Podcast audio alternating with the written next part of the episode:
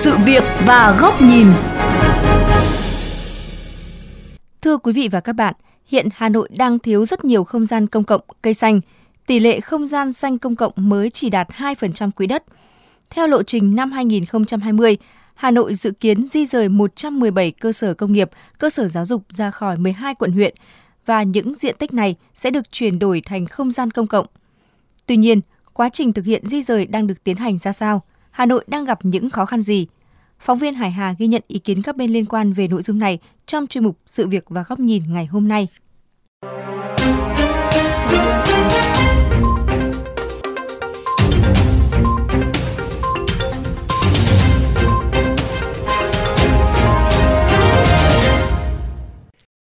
Hiện nay chỉ tiêu không gian công cộng của Hà Nội thấp hơn so với mục tiêu 2,7 m2 trên một đầu người. Chỉ tiêu diện tích không gian công cộng trên đầu người tại khu vực quận Hoàn Kiếm năm 2015 chỉ đạt là 0,13 m2 cho một người, thấp hơn rất nhiều so với các đô thị khác của Việt Nam cũng như các đô thị khác trên thế giới. Theo các chuyên gia giao thông đô thị, trong bối cảnh quỹ đất hạn hẹp, việc tận dụng và chuyển đổi diện tích đất của các nhà máy sau khi di rời ra khỏi nội thành để phát triển không gian công cộng là một giải pháp phát triển bền vững Tuy nhiên trên thực tế, những diện tích này chưa được sử dụng cho phát triển không gian công cộng. Kiến trúc sư Trần Huy Ánh, hội viên Hội Kiến trúc sư Việt Nam dẫn chứng.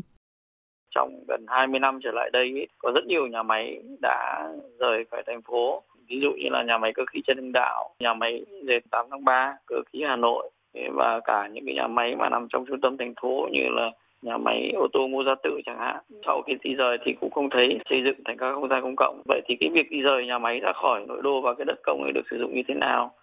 theo một khảo sát mới đây về thực trạng di rời 39 nhà máy ở hai quận Thanh Xuân và Hai Bà Trưng, Hà Nội, đã có 19 nhà máy đã được chuyển đổi thành chung cư thương mại hoặc biệt thự liên kề. Điều này không nhận được nhiều sự hưởng ứng của người dân sống xung quanh các nhà máy di rời. Ông Lê Quang Bình, Chủ tịch nhóm làm việc vì sự tham gia của người dân dẫn chứng. Mọi người cũng kêu rất là nhiều vì thiếu những không gian công cộng có không gian, ví dụ như là cây xanh, công viên, đặc biệt là sân chơi cho trẻ em và người già.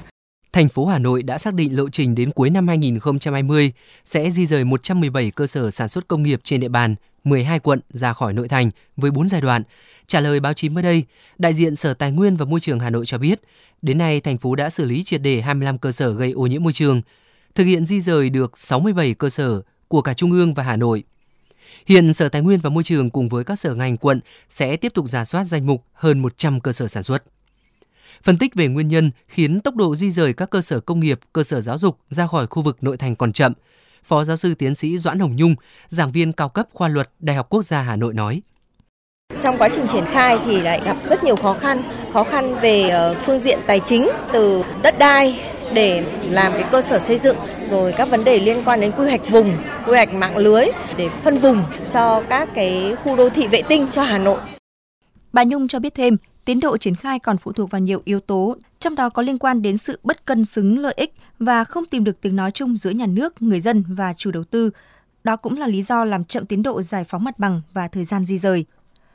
Phó giáo sư tiến sĩ, kiến trúc sư Phạm Thúy Loan, Phó Viện trưởng Viện Kiến trúc Quốc gia cho biết, Thủ tướng Chính phủ và thành phố Hà Nội đã có những chính sách về việc di rời các nhà máy ra khỏi khu vực nội thành và chuyển đổi thành không gian công cộng.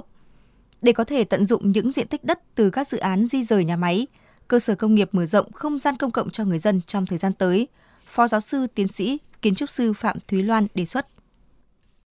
Thứ nhất là thành phố Hà Nội là cái địa phương chủ quản. Thứ hai là những cái vấn đề này nó là những vấn đề chính sách vĩ mô thì lại cần cả thủ tướng chính phủ là cần ra soát lại quá trình triển khai các quyết định các luật các cái nghị định xem nó đã vướng ở đâu thì cần phải điều chỉnh lại. Và đương nhiên là cần phải tăng cái cái cơ chế giám sát của xã hội. Kiến trúc sư Đinh Đăng Hải, chuyên gia dự án thành phố sống tốt, tổ chức Health Bridge Canada cho rằng các đô thị, trong đó có thành phố Hà Nội, cần có sự ưu tiên các quỹ đất công dành cho phát triển không gian công cộng như là vườn hoa, sân chơi cho trẻ em. Các thông tin về các dự án di rời cũng nên được công bố công khai, minh bạch để người dân có thể giám sát. Ờ, tôi nghĩ là nếu mà thành phố cũng như là kể cả thậm chí là trung ương có những thông tin về những cái khu vực nào chuẩn bị cần chuyển đổi chúng ta có thể cho các bên cùng biết cụ thể như là người dân rồi các cái tổ chức xã hội và nghề nghiệp trên địa bàn. Song song với đó, những người dân đô thị cũng cần tham gia cùng với các tổ chức cá nhân phát triển không gian công cộng, cùng nhau lên ý tưởng thiết kế xây dựng không gian công cộng cho các khu vực dân cư trong đô thị.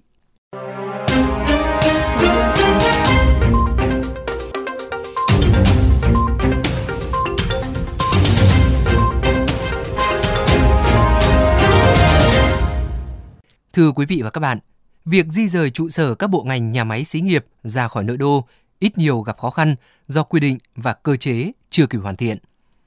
Song dưới góc nhìn của VOV Giao thông, khó khăn lớn nhất không đến từ hành lang pháp lý, cũng không phải do năng lực của chính quyền các đô thị, mà ở cơ hội thực hiện quyền giám sát của người dân. Mời các bạn đến với góc nhìn này của VOV Giao thông qua bài bình luận với nhan đề Cơ hội nào cho quyền được biết. Đến thời điểm này, với tình hình phức tạp của dịch bệnh và với tiến độ trước nay, có thể thấy ngay rằng mục tiêu di rời 117 cơ sở gây ô nhiễm trên địa bàn Hà Nội ra khỏi nội thành từ nay đến cuối năm gần như chắc chắn bất khả thi. Dịch bệnh đang khiến người ta tạm quên đi nhiều chuyện chưa đến mức nước sôi lửa bỏng như chuyện di rời nhà máy, trường đại học ra khỏi trung tâm. Hơn nữa, trong bối cảnh giao thông đang ở một nhịp trùng thì các lý do dẫn đến ùn tắc cũng tạm thời chưa truy xét. Nhưng cũng bởi vậy, những điều kiện để đảm bảo cho quá trình di rời 117 cơ sở gây ô nhiễm trên địa bàn từ nay đến cuối năm diễn ra đúng mục tiêu lại càng trở nên khó khăn hơn. Khó khăn khách quan trước hết đến từ việc thiếu một bộ quy tắc ứng xử đủ chặt chẽ và chi tiết để ràng buộc trách nhiệm các bên liên quan.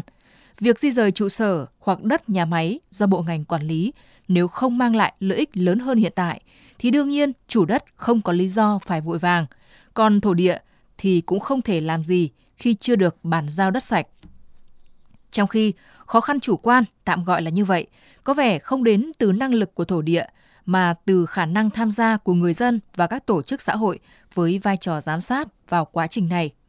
Cho đến nay, 117 cơ sở phải di rời là những cơ sở nào người dân không biết. Các tổ chức độc lập hành động vì cộng đồng cũng không hề nắm được. Mặc dù danh sách đã được chốt từ lâu và thời gian chỉ còn 5 tháng. Không thể điểm danh, không nắm được nội dung quy hoạch và tình trạng xúc tiến, nên không một ai có thể tham gia thúc đẩy hoặc giám sát quá trình di rời 117 cơ sở này, trừ chính những người trong cuộc. Trước đó, việc di rời một loạt các cơ sở công nghiệp đóng đô trên địa bàn quận Thanh Xuân đã cho thấy cách biệt một trời một vực giữa thực tế với mục tiêu. Thủ phủ công nghiệp một thời của Hà Nội với một loạt nhà máy nổi tiếng như cao su sao vàng, thuốc lá Thăng Long, cơ khí Hà Nội, bóng đèn phích nước dạng đông vân vân, phần lớn biến thành các khu đô thị, nhà cao tầng, tổ hợp văn phòng thương mại.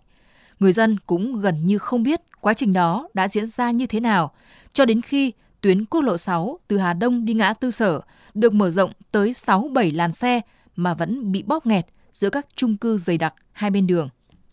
Những thống kê mới đây về tình trạng sử dụng đất sau di rời cũng không lấy gì làm sáng sủa.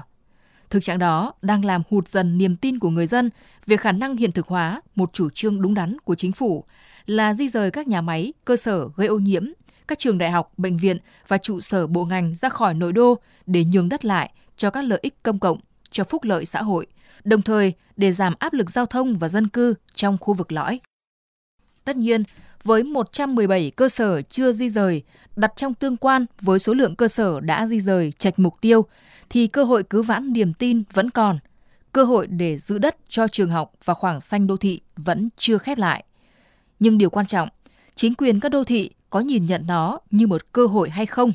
và sẽ ứng xử ra sao với quyền của người dân thông qua lựa chọn hoặc công khai thông tin để người dân được biết rồi từ đó mới tham gia giám sát và thúc đẩy hoặc âm thầm làm cho đến khi ván đã đóng thuyền, cho đến lúc người dân lại khoanh tay bất lực nhìn những tòa cao ốc mọc lên từ đất di rời.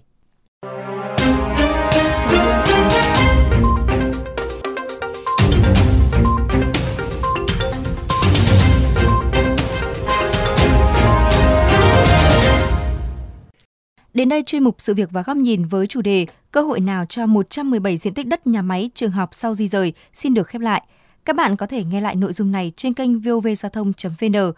nghe qua ứng dụng Spotify, Apple Podcast trên iOS hoặc Google Podcast trên hệ điều hành Android. Cảm ơn quý vị và các bạn đã chú ý lắng nghe.